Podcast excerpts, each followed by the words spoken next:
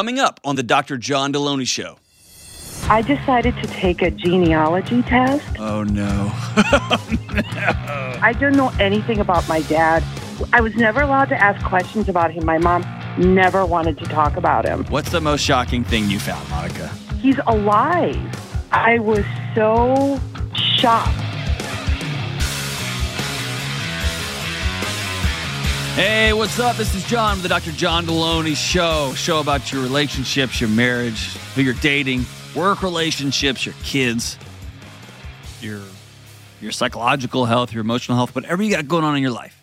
For 20 years, I've been sitting with people when the wheels fall off. Actually, more than that now. For a long time, for more than two decades, been sitting with people when the wheels fall off. I got two PhDs, and I've been spending most of my career sitting with people who are just in ash. Like, I don't know what to do next. And I've also got to spend a lot of time with people who are knocking it out of the park, the best of the best of us, right? Who are really, who inspire me, whether they're um, high school kids or college students or their parents or their, or professors, like people out in the world doing amazing things. And so here's what I believe I believe that we all find ourselves in places where we get stuck and the whole world feels like it's caving in on us. And, or maybe something small, we just don't know what to do next. And that's what this show is about. So if you want to be on this show, real people going through real things, give me a buzz at 1 844 693 3291 or go to johndelony.com slash ask, A-S-K. And don't forget to hit the subscribe button especially roll over to YouTube and hit the subscribe button, man. We're doing a, a uh, subscription drive, man. I want to, I want to, I have a goal for for YouTube this year, so I want to blow it out of the water. Huge, huge help for me if you'll go over and hit subscribe. Doesn't cost anything, just two seconds of your life, and I'd be really grateful. All right, let's go out to Toronto, Canada, and talk to Amanda. Hey, Amanda, what's up? Hey, John. Uh, not much. Just uh, trying to get some help here. You got um, To start off, uh, my husband and I do not want to end our marriage, separate, divorce, anything like that. Awesome. Um, you knew I was going to ask that, right? Absolutely. So I thought I'd just put that out there. Cool. Um, but we are struggling with intimacy and connection in the bedroom. Um, we seem to flirt outside the bedroom. It's like when we cross that threshold, something changes. Right, so what changes? What changes? Uh, I feel like we are roommates when as soon as we get into the bedroom. Um, we ha- we flirt outside the bedroom, we kiss, but it's like when we get into that bedroom at night after our daughter goes to bed. I think we're just so exhausted. We get into our devices, TV, and we just don't even connect. that sucks. It does. I hate that for you.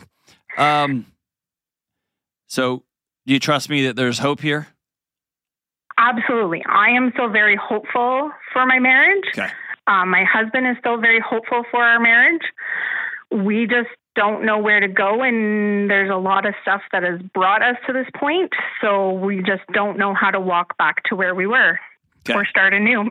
Ah, there you go. There it is. All right. So, um, almost always somebody who's making this type of call has some sort of major life transition. Has anything happened recently? Whether it's jobs, how old how old's this kid? I mean, is, has things changed? Have been in flux and transition for the last five years. Um, we had some fertility issues, decided to adopt. I've always wanted to adopt. So we brought a, at the time, this was back in 2018, a four year old into our home as a foster to adopt scenario. And it took us four and a half years to be able to finally finalize that adoption so that she can stay with us forever and ever. Amen. Awesome. So that just concluded last August. Well, on behalf of everybody, thank you. Like you're Thank lighting you. the path for us. And I know that doesn't make it any easier um, on a day to day basis, but thank you. It's amazing. Yes. It's amazing. Um, so when you cross that finish line, Yep. she's yours. After after I, I guess really eight and a half years, right? Almost nine years. Well, we got her at four. She's now nine. Oh, so, okay, yeah, right. we've so had her five been- years. Okay, all right. She's nine. Go back four years ago when you said she's the one. Yep. and you all filled out all that paperwork and you got to see her and you got to meet her and do that little awkward interviewee thing, and Yeah. like go back to the and you're like, no, honey, she's it, and she's the one, and he's like, yes, she's gonna be my daughter. What do you? I, I want you to be really specific, okay? And this is important, so I'm not just playing with you, okay? Yeah. What was, what was, um, graduation day?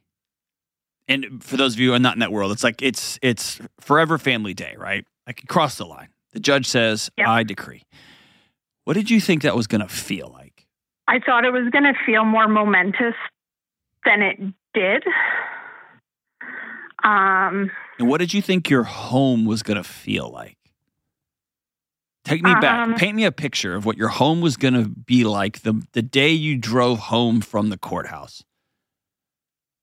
I knew it would be hard and there would be struggles,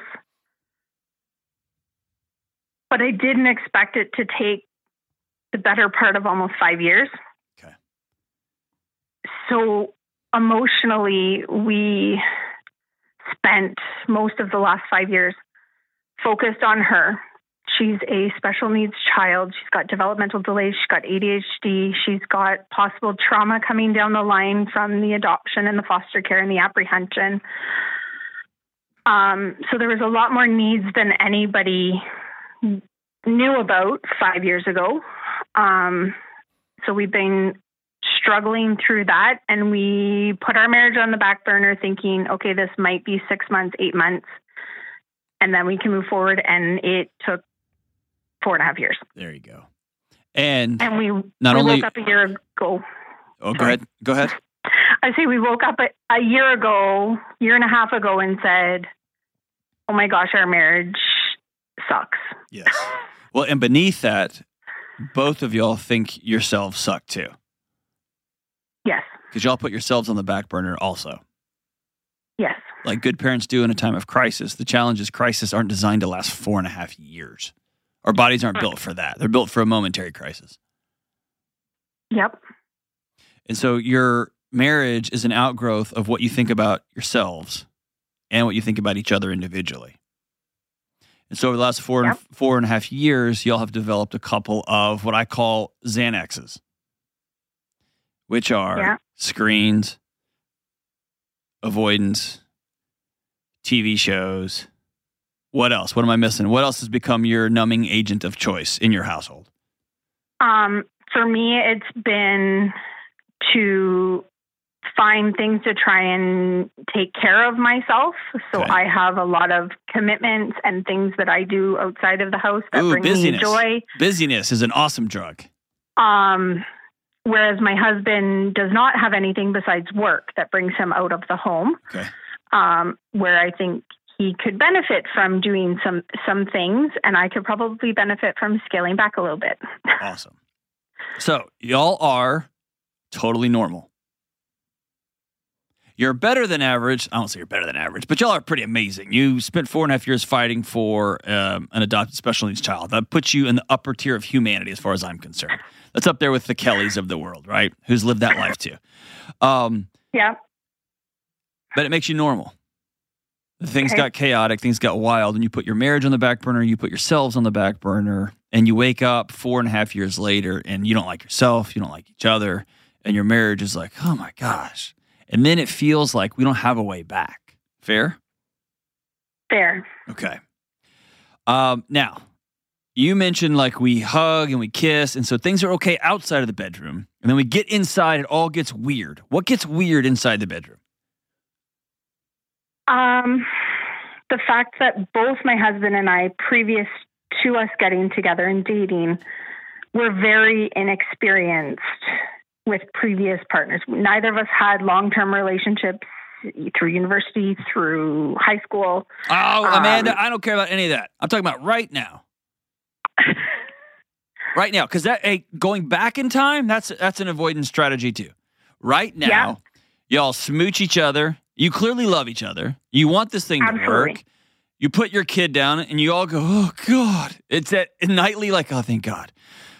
And Yep. then it's finally like, "Oh yeah, time." And you go in the bedroom, and you're like, "Me," and you pick up your iPad. He picks up a cell phone, and y'all head off into your fantasy worlds, and then you just go to bed. Yeah. Or the kid goes to bed and you go out to do some volunteering thing, things that you have your cocaine is busyness. And then he just stares at his phone because his cocaine is avoidance. And so, or he checks his email, pulls his laptop out. What happens Yep. there in that moment? Um, in that moment, we just kind of let it happen and continue to avoid. I've tr- tried to bring things into the bedroom to help. Um, Have you tried taking son- things out of the bedroom? N- no, Okay. it's crossed my mind, but I've never like pulled the trigger on this needs to go, this needs to go. Yes. so one of the people in the booth just raised her eyebrow. I was like, "Oh, what?" I'm not talking about having sex outside the bedroom. I'm talking. Well, that that could be great, but I'm talking about creating a sanctuary. Number one, no cell phones in the bedroom. Period. No screens in the bedroom. No iPads Yep. or laptops ever in the bedroom ever. Okay, that's Okay. number one. Because now we got to stare at each other. Now we have to be awkward, be anxious, be like, Ugh. that's number one. Number two, the life that has been, cre- I'm going to use to say you created, but I don't think it was done intentionally. I think you've been surviving, okay? So it's not a blame thing, it's just an is thing. The life that y'all have created is a life that y'all don't like. You don't like the life. You love that baby girl. You love each other. You don't like the world y'all created. And you think things outside the bedroom are great. I don't think they are. Probably not. They're better than in the bedroom. Let's say that. That's that's fair. That's cool. But like, um, I don't know. Diarrhea is better than throwing up, but they both are not great, right? So one can be like True. pretty like better than in here, but it's neither of them are great. And so um, I always go back to Dr. Emily Nagoski, and a book that I want you to pick up is called "Come as You Are" by Emily Nagoski. It's it's incredible, Doc, Dr. Nagoski. It's such a great book, but it walks through this idea of intimacy, sexuality, being about gas pedals and brakes Yep. not about a list of of tricks and tools. Tricks and tools are cool, but they work only on top of a foundation of as many gas pedals going as possible and as few brakes being hit as possible. So if you could snap your fingers, what would you do differently in your life? What would your what role would your husband play different? What would you do different? That's a really deep question. It's deep, but it's also pretty simple. What would you do different? I would definitely get rid of the devices, the TV. Okay. Done. What's There's next? And by the way, I'm moving quick because you are Yep. so good at getting stuck. Absolutely. You are so Um, good at avoiding the moment you're in. And I'd love to just have a beer and some nachos with you and, and dig on that one. We just don't have time for that here. But I, For sure. you are so good at choo choo. Like you're the guy on the movie that they keep getting shot with lasers and he blocks them with his sword. That's you. You're so good at it. So that's why I'm moving quick. Okay, cool. Devices out. Yeah. What's next? Don't Um, think. Don't overthink it. to- don't deflect. Just answer. to learning to talk to each other more. Okay. About Um, what? About what? Deep stuff, little stuff, just chit chat. Deep stuff because Okay. we uh, we avoid that even if we have date nights. We avoid those deep conversations. What happens during We deep can- conversation? My husband shuts down Why does he shut down? because he's not emotionally available. Um, Have you created a relationship where it's okay for him to be emotionally available? I think I have. Okay. That's not Um, that's not an indictment. small- That's just a question. Yeah, no, we had a small kind of breakthrough, I guess, last night when I was letting him know that I was going to be on your show today. um, and he actually was seemed hopeful, and he said, "I think this might actually be able to help us start to move forward." Very cool. Very cool. Um, So you don't think he's emotionally available. So give me an example of a deep thing you want to talk about. I want to talk to him about um, his lack of confidence in the bedroom and how I can better help support him through that. Okay. So do you think Together. Do you think your intimacy challenges are he doesn't know what he's doing, or he's not good, Yeah. or and then he shuts He down. He doesn't know what he's doing, he feels ashamed and I it. don't. And I don't know what I'm doing. Okay. How do you know that? Is it awful? Is it painful? Is it not fun? Uh, he can't climax. Okay. It's been an ongoing issue for him since he was a teenager. Okay. Um, Has so I gone- know it's not just a me problem. Okay. Um, Um, by the way, Amanda, to overcome that. lead with that first next time. Sorry. that's all good. I'm married to a man who can't climax. Yeah, that's a start with that one. I know that's hard to get to. Just be like, hey, everybody, I'm I'm Amanda, and here we go. But okay, Yep. that's a that's a big deal. Absolutely. And there's a lot of shame. You have felt shame because you thought it was your job, right? yep. And he, geez Louise, he's just grown up with, of course, of course, right? So can he um, climax by himself? He says sometimes, Okay. um, but not always. And when he does, it's difficult. Okay. Has he gone to talk to a, a doctor about it? Uh, we started down that path, and then in order to investigate further, would involve him get, get being put under for surgery so that they could do exploratory stuff, and we just weren't prepared at that point Okay. to do that. I think we're there now. And Okay. I don't necessarily know that surgical. Um, I, I'd have to get some more details from y'all, and this isn't the time for that. But um, Yep.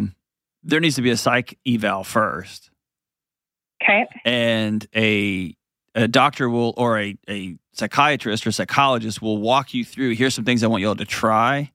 And let's go through some conversations because there might be sexual abuse in his past. There might be it might be purely physiological.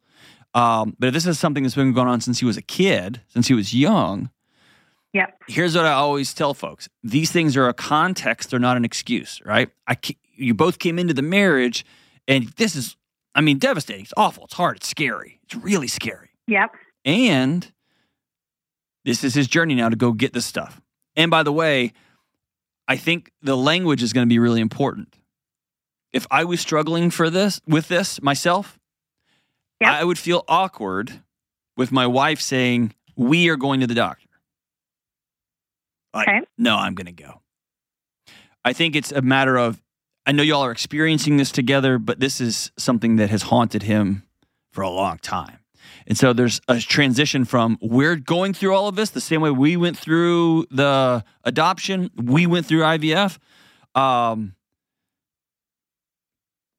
actually, you know what? I bet it's similar. Did you go through IVF? Uh, no, because of his issues, Okay. um, we didn't even explore that option. Um, so, so we were, kind of were y'all in, in like did y'all was your infertility based on the fact that he is not able to climax? correct. Ah, okay. And y'all didn't seek a doc- doctor then? So that's when we sought out medical intervention to help. Mhm. Um, and the, the urologist we saw said, you have to go surgery at this point. And at that point, I had always wanted to adopt. He didn't want to do the surgery. So we just went down the adoption route. And here we are, Okay. almost six years later from that. Yeah, it's time right now. You'll need to go see a doctor because I've got concerns. There's other things going on.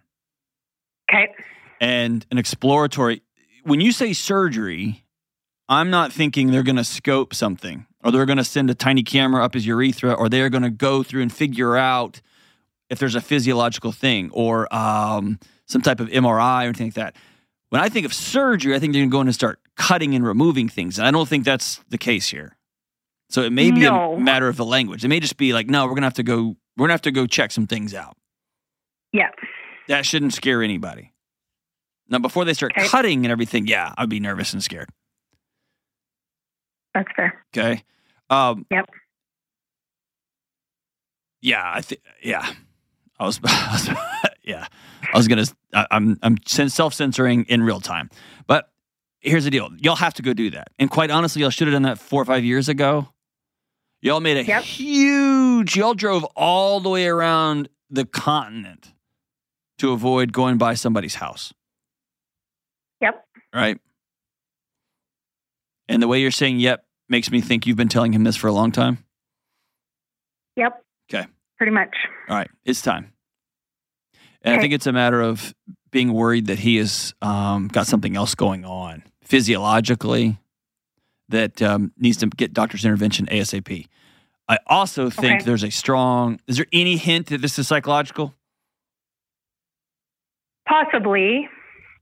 Like I've suspected it for a while. Okay. So I would. I, if you have a primary care provider, and I know um, healthcare is different in Toronto, in Canada, if you have a primary care provider that doesn't sit down and go through an ACEs screening, it doesn't go through a childhood abuse, like walk me through what led us here, how long have you been experiencing this, because it's abnormal, it's not, it's not within the bell curve, and go straight to, well, we got to do surgery, then you need to walk out that door and find somebody else. And again, I know that's more challenging in Canada, um, but that's I want someone who's going to sit down and talk to uh, talk to your husband first, because the chances of this being something psychological are very very strong, very strong. Whew. And I'd let him know I support you 100%. I'll be with you every step of the way. As much as you want me to be involved, I'm going to be involved. But as your wife, I love you and I'm scared to death for you and your health, both psychologically and physiologically. And I mean, you can go through all of the intimacy stuff on planet Earth with this big elephant in the room, a husband who's doesn't feel like he works properly, who doesn't feel like he can enjoy sex because sex is this whole other thing. It's a healthcare issue. It's a psychological issue. It is any number of things going on. Um, then you, I mean, you can do everything in the world, and it's not a matter of y'all being inexperienced. It's not. It's just not. It's not true. This is a matter of your husband's got to go get some help and figure out what's going on with his body, ASAP. And then, hey, if he goes and it's like, hey, it's nothing physiological, nothing psychological, it just doesn't work. Call me back because then I'll work through what what happens next. Okay. Um, but up until now, let's go get let's go get the appropriate care we need ASAP. Time is now. Time is now. We're not going to drive around avoiding driving past this house anymore. We're going to go right to the house and we're going to figure out what's going on. He owes that to you. He owes that to your family, and he owes that to himself. He will not have peace until he goes and gets this figured out. We'll be right back. This show is brought to you by Hallow. Almost every day, whether I'm doing my red light therapy, driving to work, listening to the Gregorian chants on the airplane, or just sitting on my front porch, I spend time using Hallow, my go to app for guided prayer, music, and meditation. And right now, I'm going through a particularly stressful time. I got big deadlines, big speeches coming up in front of thousands of people, end of school and other family transitions, and on and on. And recently, I made a decision amidst all the chaos to dive even deeper into my faith and spiritual practices, and Hallow is leading the way. Hallow is the number one prayer and meditation app in the world. They have 10,000 plus audio guided prayers and meditations, including daily prayers, daily gospel reflections, daily psalm readings, daily writings, minute meditations, and more. And there are places for people in Hallow who are skeptical and new to this whole faith conversation. And there's places for those who have been swimming in these waters their entire life and who just want to go deeper. And there are stories, audiobooks, and other special things for kids and focuses on mental and emotional health. For listeners of the Dr. John Delony Show, Hallow will give you three free months. That's all 10,000 plus prayers, meditations, music, lecture series, all of it. Three free months. If you go to hallow.com slash Delony. That's hallow, H A L L O W dot com slash Delony. All right, let's go out to Kansas City, Missouri, and talk to Hannah. Hey, Hannah, what's up? Hi, Dr. John. Thanks for taking my call today. Of course, what's going on? Um, well, I wrote in with the question um, How do my husband and I stop living in the past, move forward with our with our marriage and our life together when we've put each other through some pretty traumatic things? Ah, what'd y'all do to each other? Well, um, we have three kids. Um, he had a child from a previous relationship, um, and then we had two together. And when I was pregnant with our second child together, um, he had an affair with a coworker, and I found out about a month before I gave birth. Um, Good gosh. That's it, yeah, it it had gone on for like four or five months um, before I found out, and um, I was just kind of in survival mode and was like, well, what am I going to do? I have an, I'm going to have a newborn baby. I have a child under two. I have a stepchild. Um, I was just kind of in survival mode and just was taking it day by day and trying to process everything. Um, and I chose to stay. And then hold on, did you choose to stay out of survival mode, or you survived? the The sun came back up, and you were like, "No, I'm going to work. We're going to work on this." Um, or was it the terror? I have a newborn. Like, and I know it's like, oh, I would leave him. People who say that have never stared economics in the face. They've never stared single Exactly. motherhood in the face. It's a scary proposition, right? yeah, yeah. Um, at the time, I was just kind of numb. Okay. I I didn't really like when he told me. I I said, "No, you didn't," because I I just didn't believe it. I was like, the person that I married would never do that. Okay. And so I just I didn't even believe it, and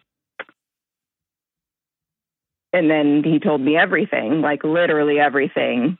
Some things that I wish that maybe I had never known. Um, because now they're in my head forever and I have to deal with that. But um, I stayed because I was, he told me everything. And he was like, We're going to make this work. I love you. I want to be with you. I don't know why I did this. And I didn't think I could leave. Okay. So you had this baby. I mean, you Yep. found yourself between a rock and a hard place. You said, "All right, fine. We're Yep. gonna we're gonna figure this out." Yeah. And then what happened? Um, I brought it up a lot Yeah. because I wanted to, I was trying to process it because I just couldn't believe that the person that I thought I knew just wasn't that person anymore to me. Um, And and so that, you've heard me say this before on the show. You lost trust in you. Yeah. Because you're a pretty smart woman. You're growing a human for crying out loud, and you missed it. Four or five months in your own house, under your own roof.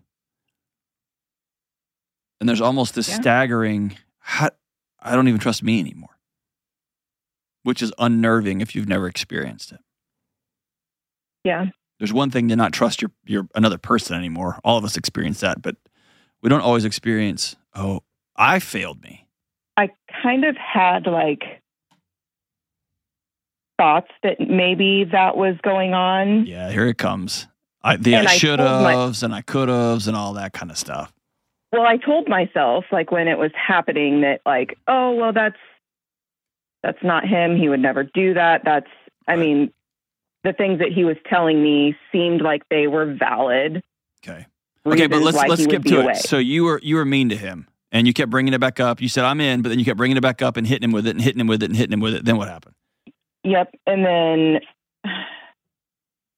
we spun our tires through it and just kept going round and round and then things would be okay. And You're avoiding I telling would- me something. What is it? What is it, Hannah? Um, well, fast forward to 2020, I was back to work after I stayed home with the kids for a year. And I knew it. met You some- cheated on him too, uh, yep. I met somebody at work Hannah. and that lasted like maybe two weeks. I mean, I had been talking to this person at work. We didn't work like in the same office, so it was he would come to our office and I would talk to him and then eventually got his phone number and texted and met up a handful of times and it was more of an emotional affair than anything. Did y'all sleep Um, together? No, we didn't. Okay. So y'all just met and like talked about how much you liked each other. No, there was physical but we it never got that far. Okay. All right. Um, and I just And so we're th- things now. we're three or four years are- past that. Did you tell your husband everything? yes, Okay. yes.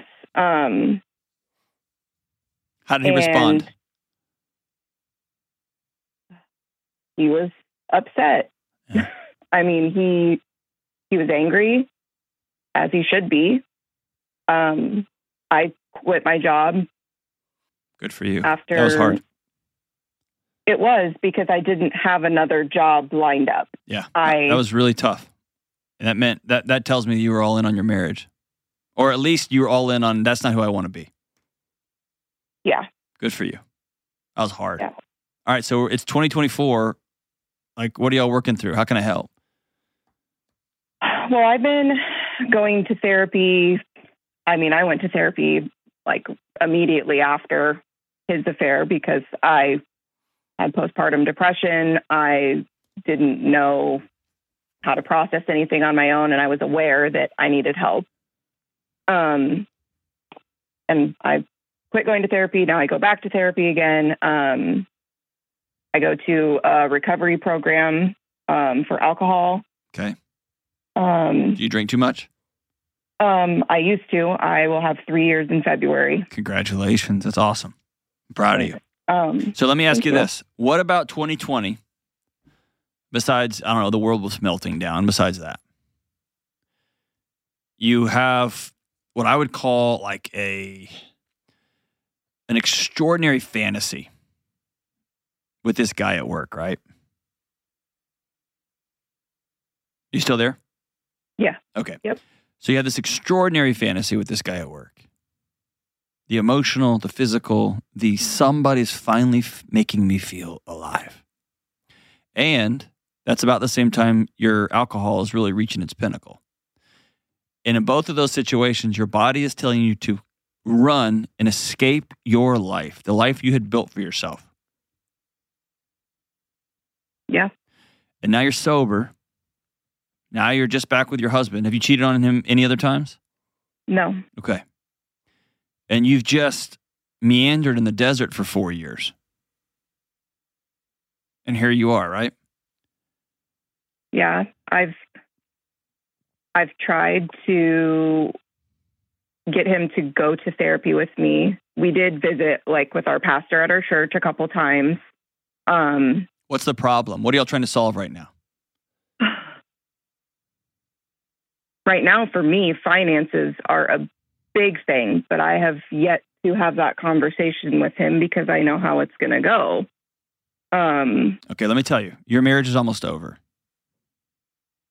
It's almost completely over. It's one more, like the table has been set for another affair. The table, I, I would, I would be surprised if one of y'all have not had some sort of something going on. It would take two extraordinary people to have held out because y'all are y'all are as far apart. Y'all are y'all are co-managers of your household at this point. Is that fair? some of the time, yes. Okay.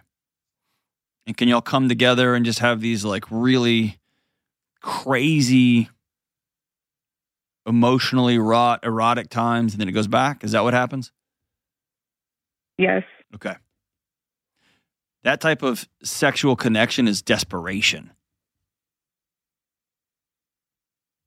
Like you ever watch those movies where somebody's underwater and then their oxygen tank runs out and then they finally make it to the top and they go, that's what that is. And y'all crash into each other. And you get a couple huge gulps of oxygen and you'll go back underwater on your separate places.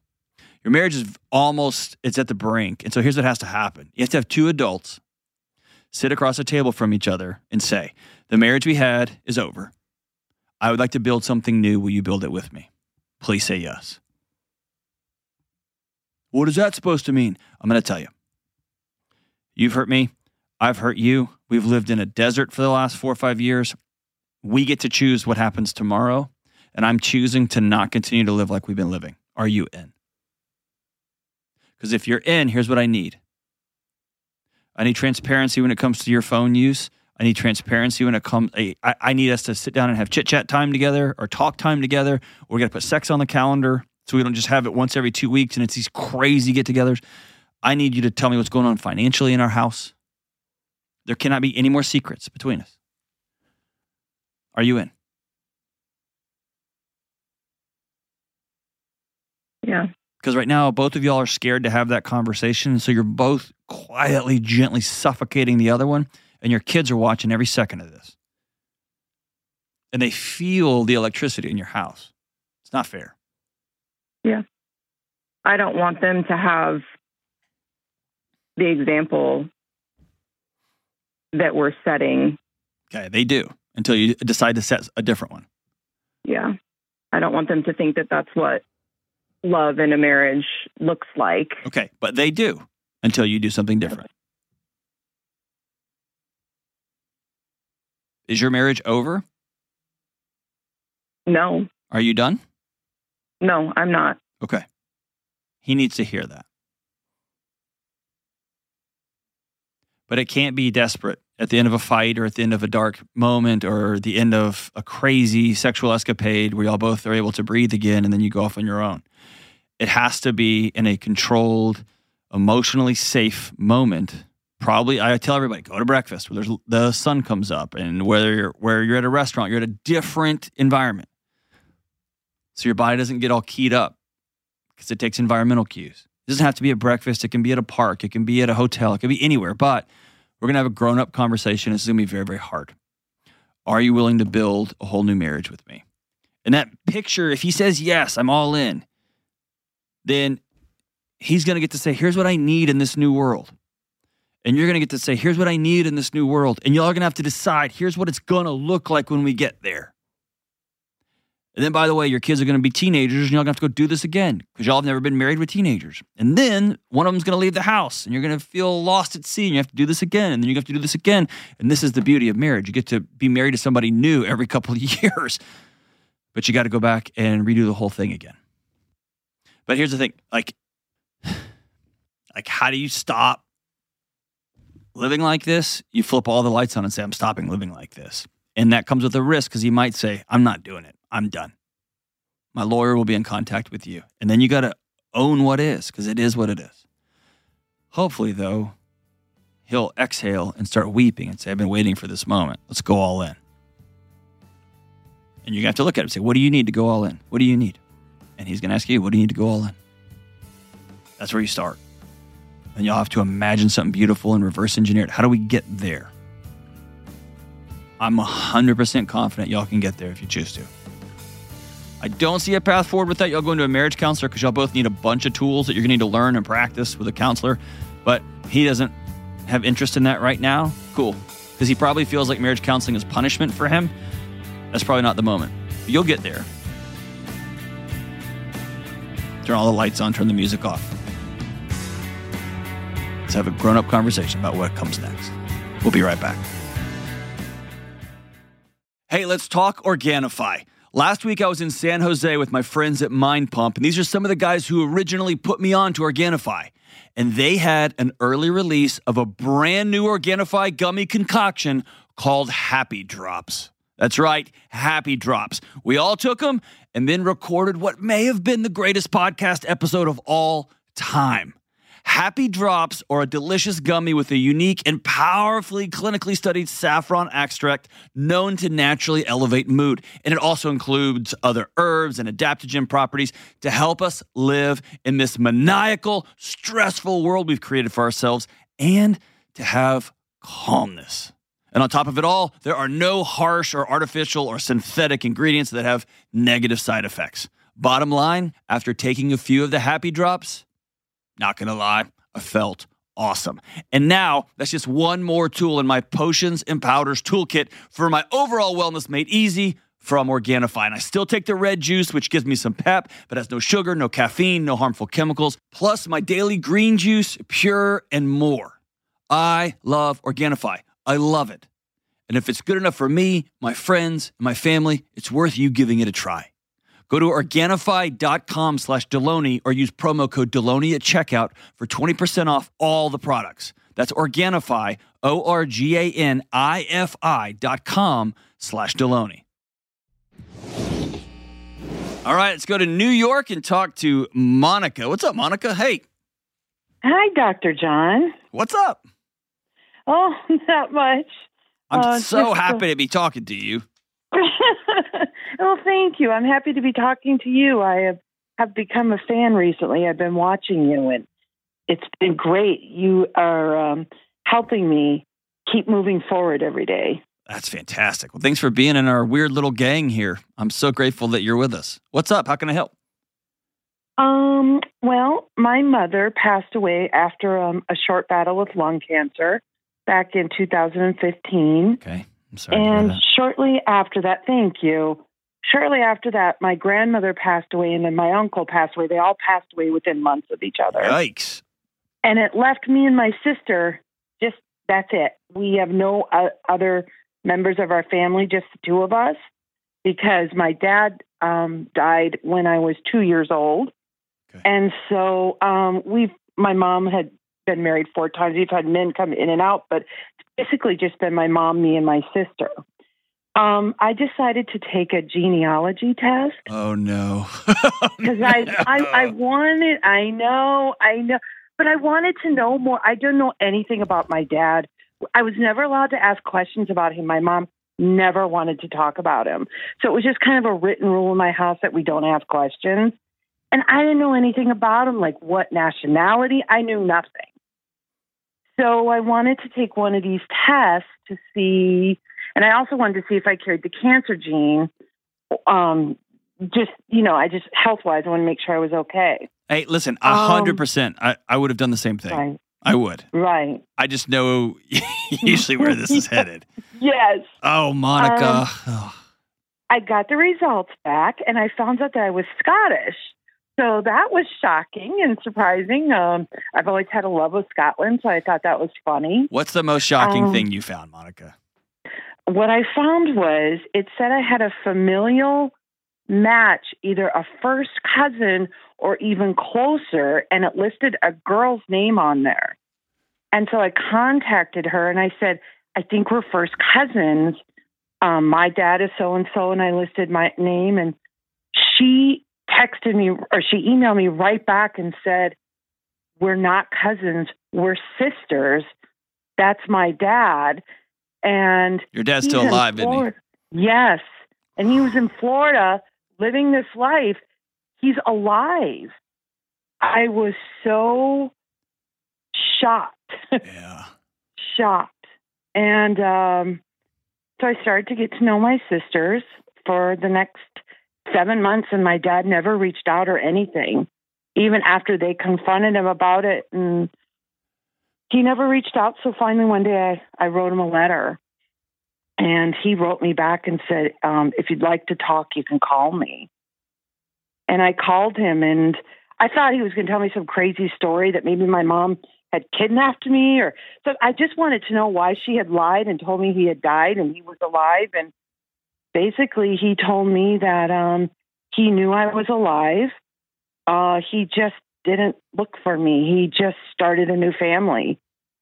He just left my mom, walked away from my mom, or he blamed my mom and said that um, he just wanted a new family. Oh, Monica, Um, hold on.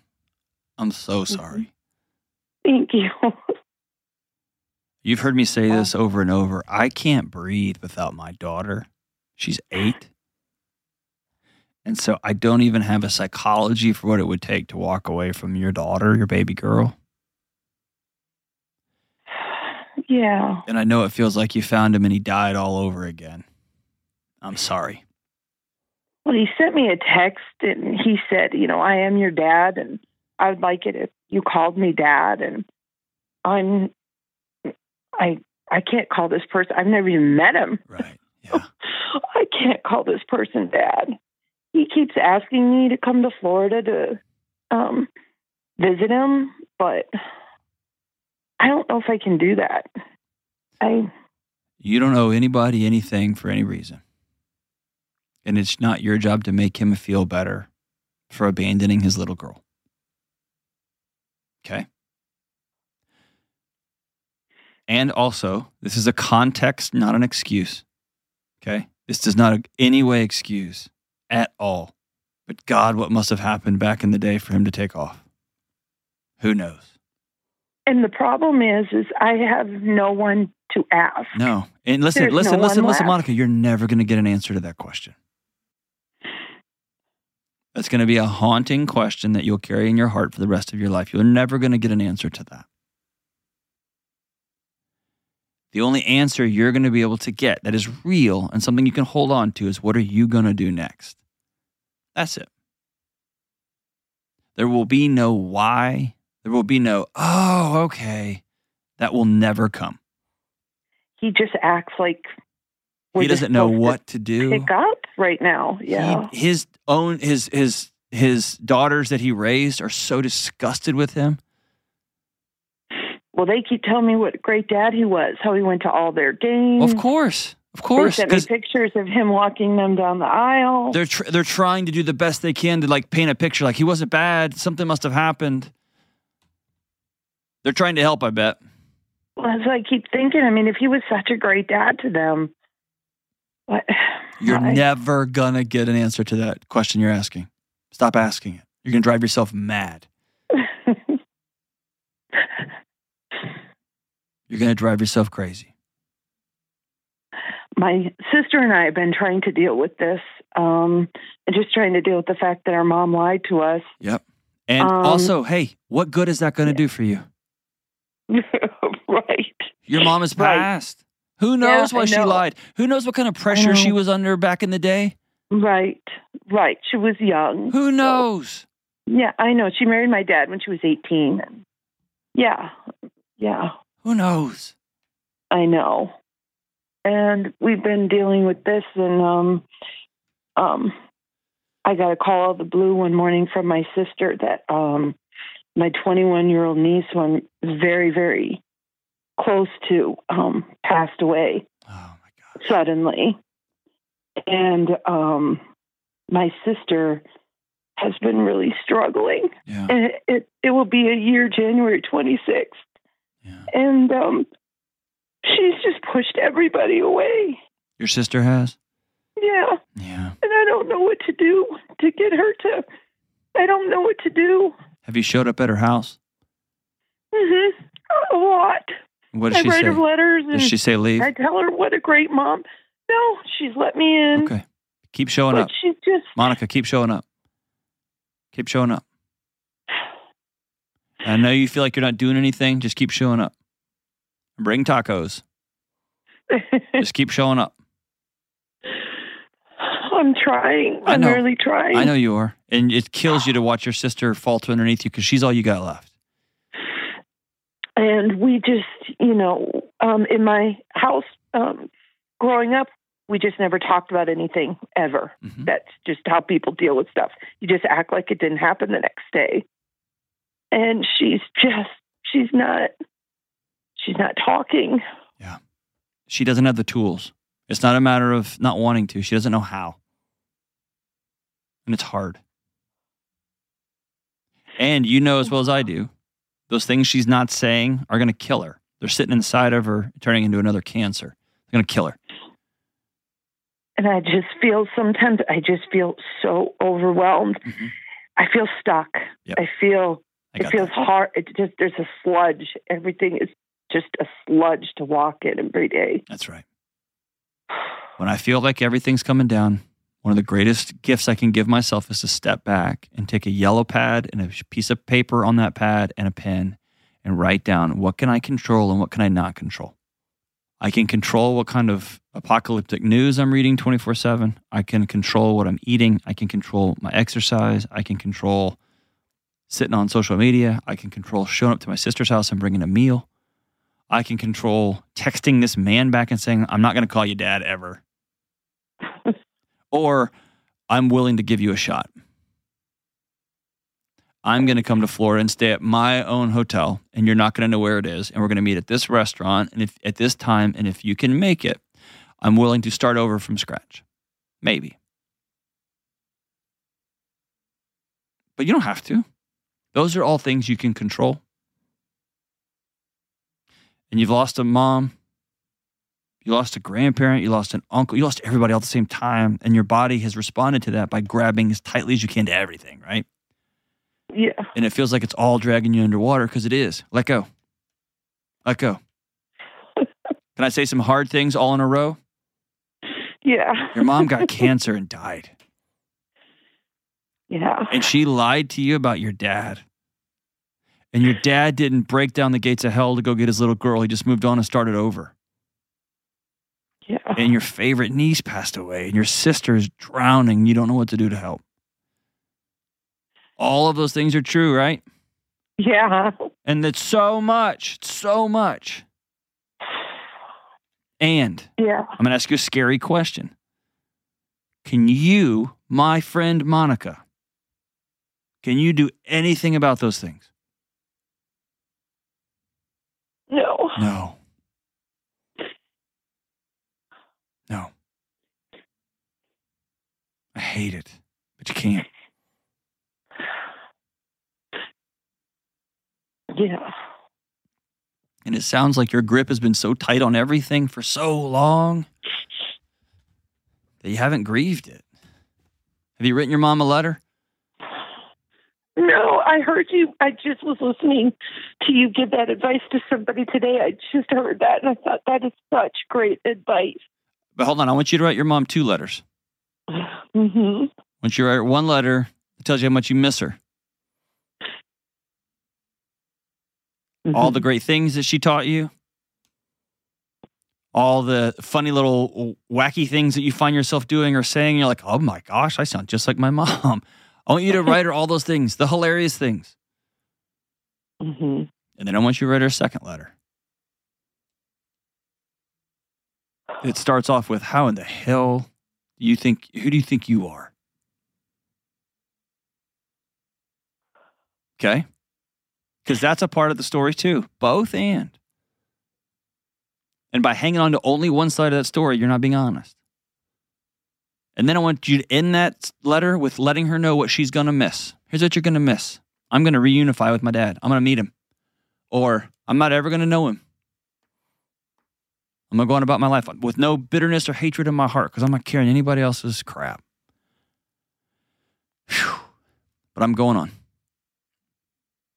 I'm going to miss us getting bagels downtown. I'm going to miss us being silly. I'm going to miss your cooking. I'm going to miss all the stuff.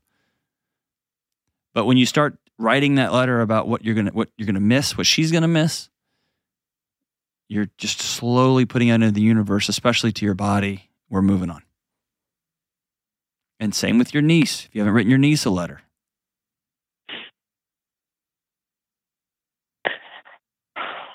okay. And what we're doing is we're letting our body open ha- our hands up a little bit. They're gone. And the scariest question we have to ask ourselves is, what are we going to do now? So I'll ask you: Are you gonna are you gonna call that old man? Are you gonna go visit him or no? Uh, I got no judgment No. on it, one way or the other. I've, uh, no, I'm probably not. All right, you should block him then. Be done with it, because otherwise What you're hanging on to a fantasy. You're choosing to torture yourself. What do I do about my two sisters? You tell them, hey, I want you guys to be a part of my life. It's amazing to meet you. Or, hey, guys, it's been so good getting to know you. I wish you all the absolute best in the world. I've kind of tried this on and I just got to move on with my life. I love you all. Wish you all the best. Block them from everything. Or go all in and say, I want to meet for Christmas next year. Mm, no, I'm just not, not there. but here's the deal: you, you're you're you're drowning in a sea of neutrality. You're trying to play both sides of the fence, and it's going to kill you. Yeah, I've been told that by my husband. Well, he's a wise, wise man. Yeah. We've been married for 32 years.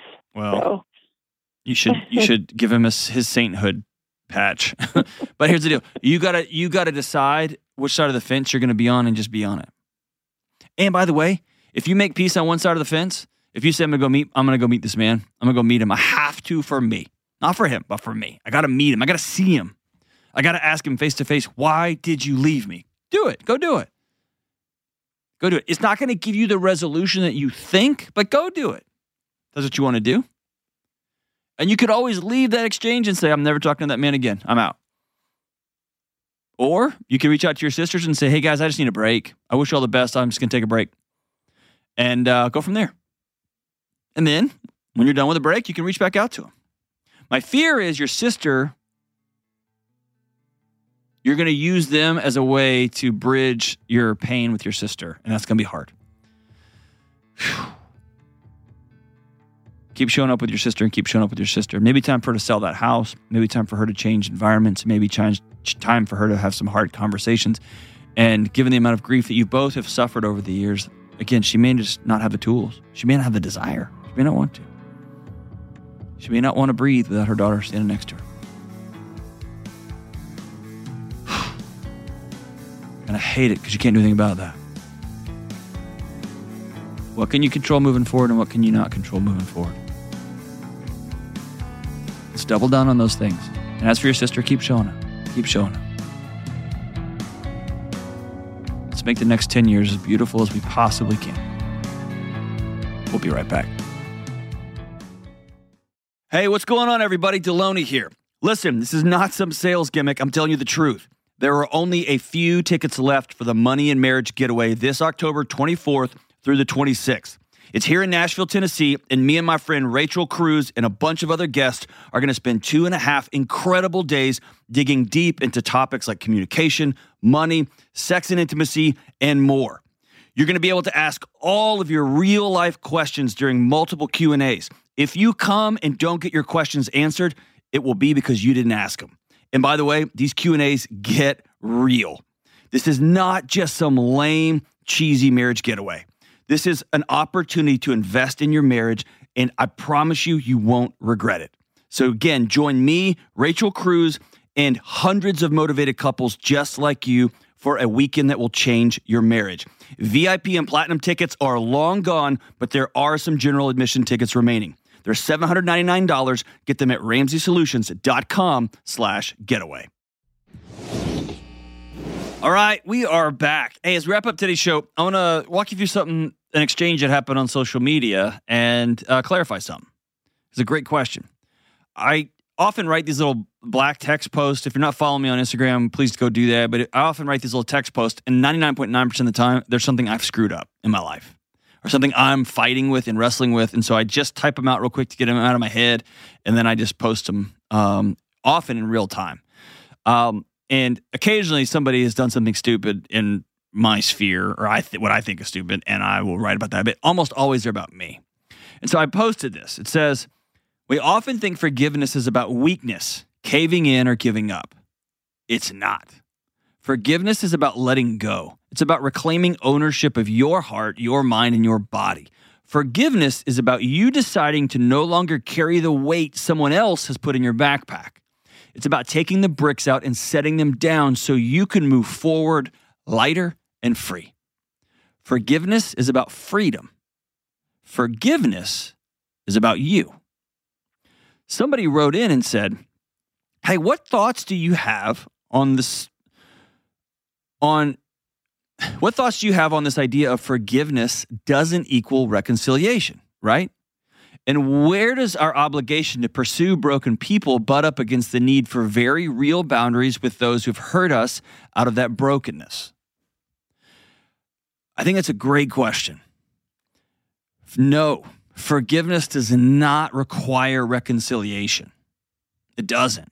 In fact, often people who have hurt us don't care or they hurt us intentionally. They lied about us on purpose. So until somebody comes to the table and says, Hey, I lied. I tried to hurt you. I, I manipulated what you said for my own political gain. I tried to jump over you so I could get this raise, so I could fill in the blank, whatever the thing is. Whew.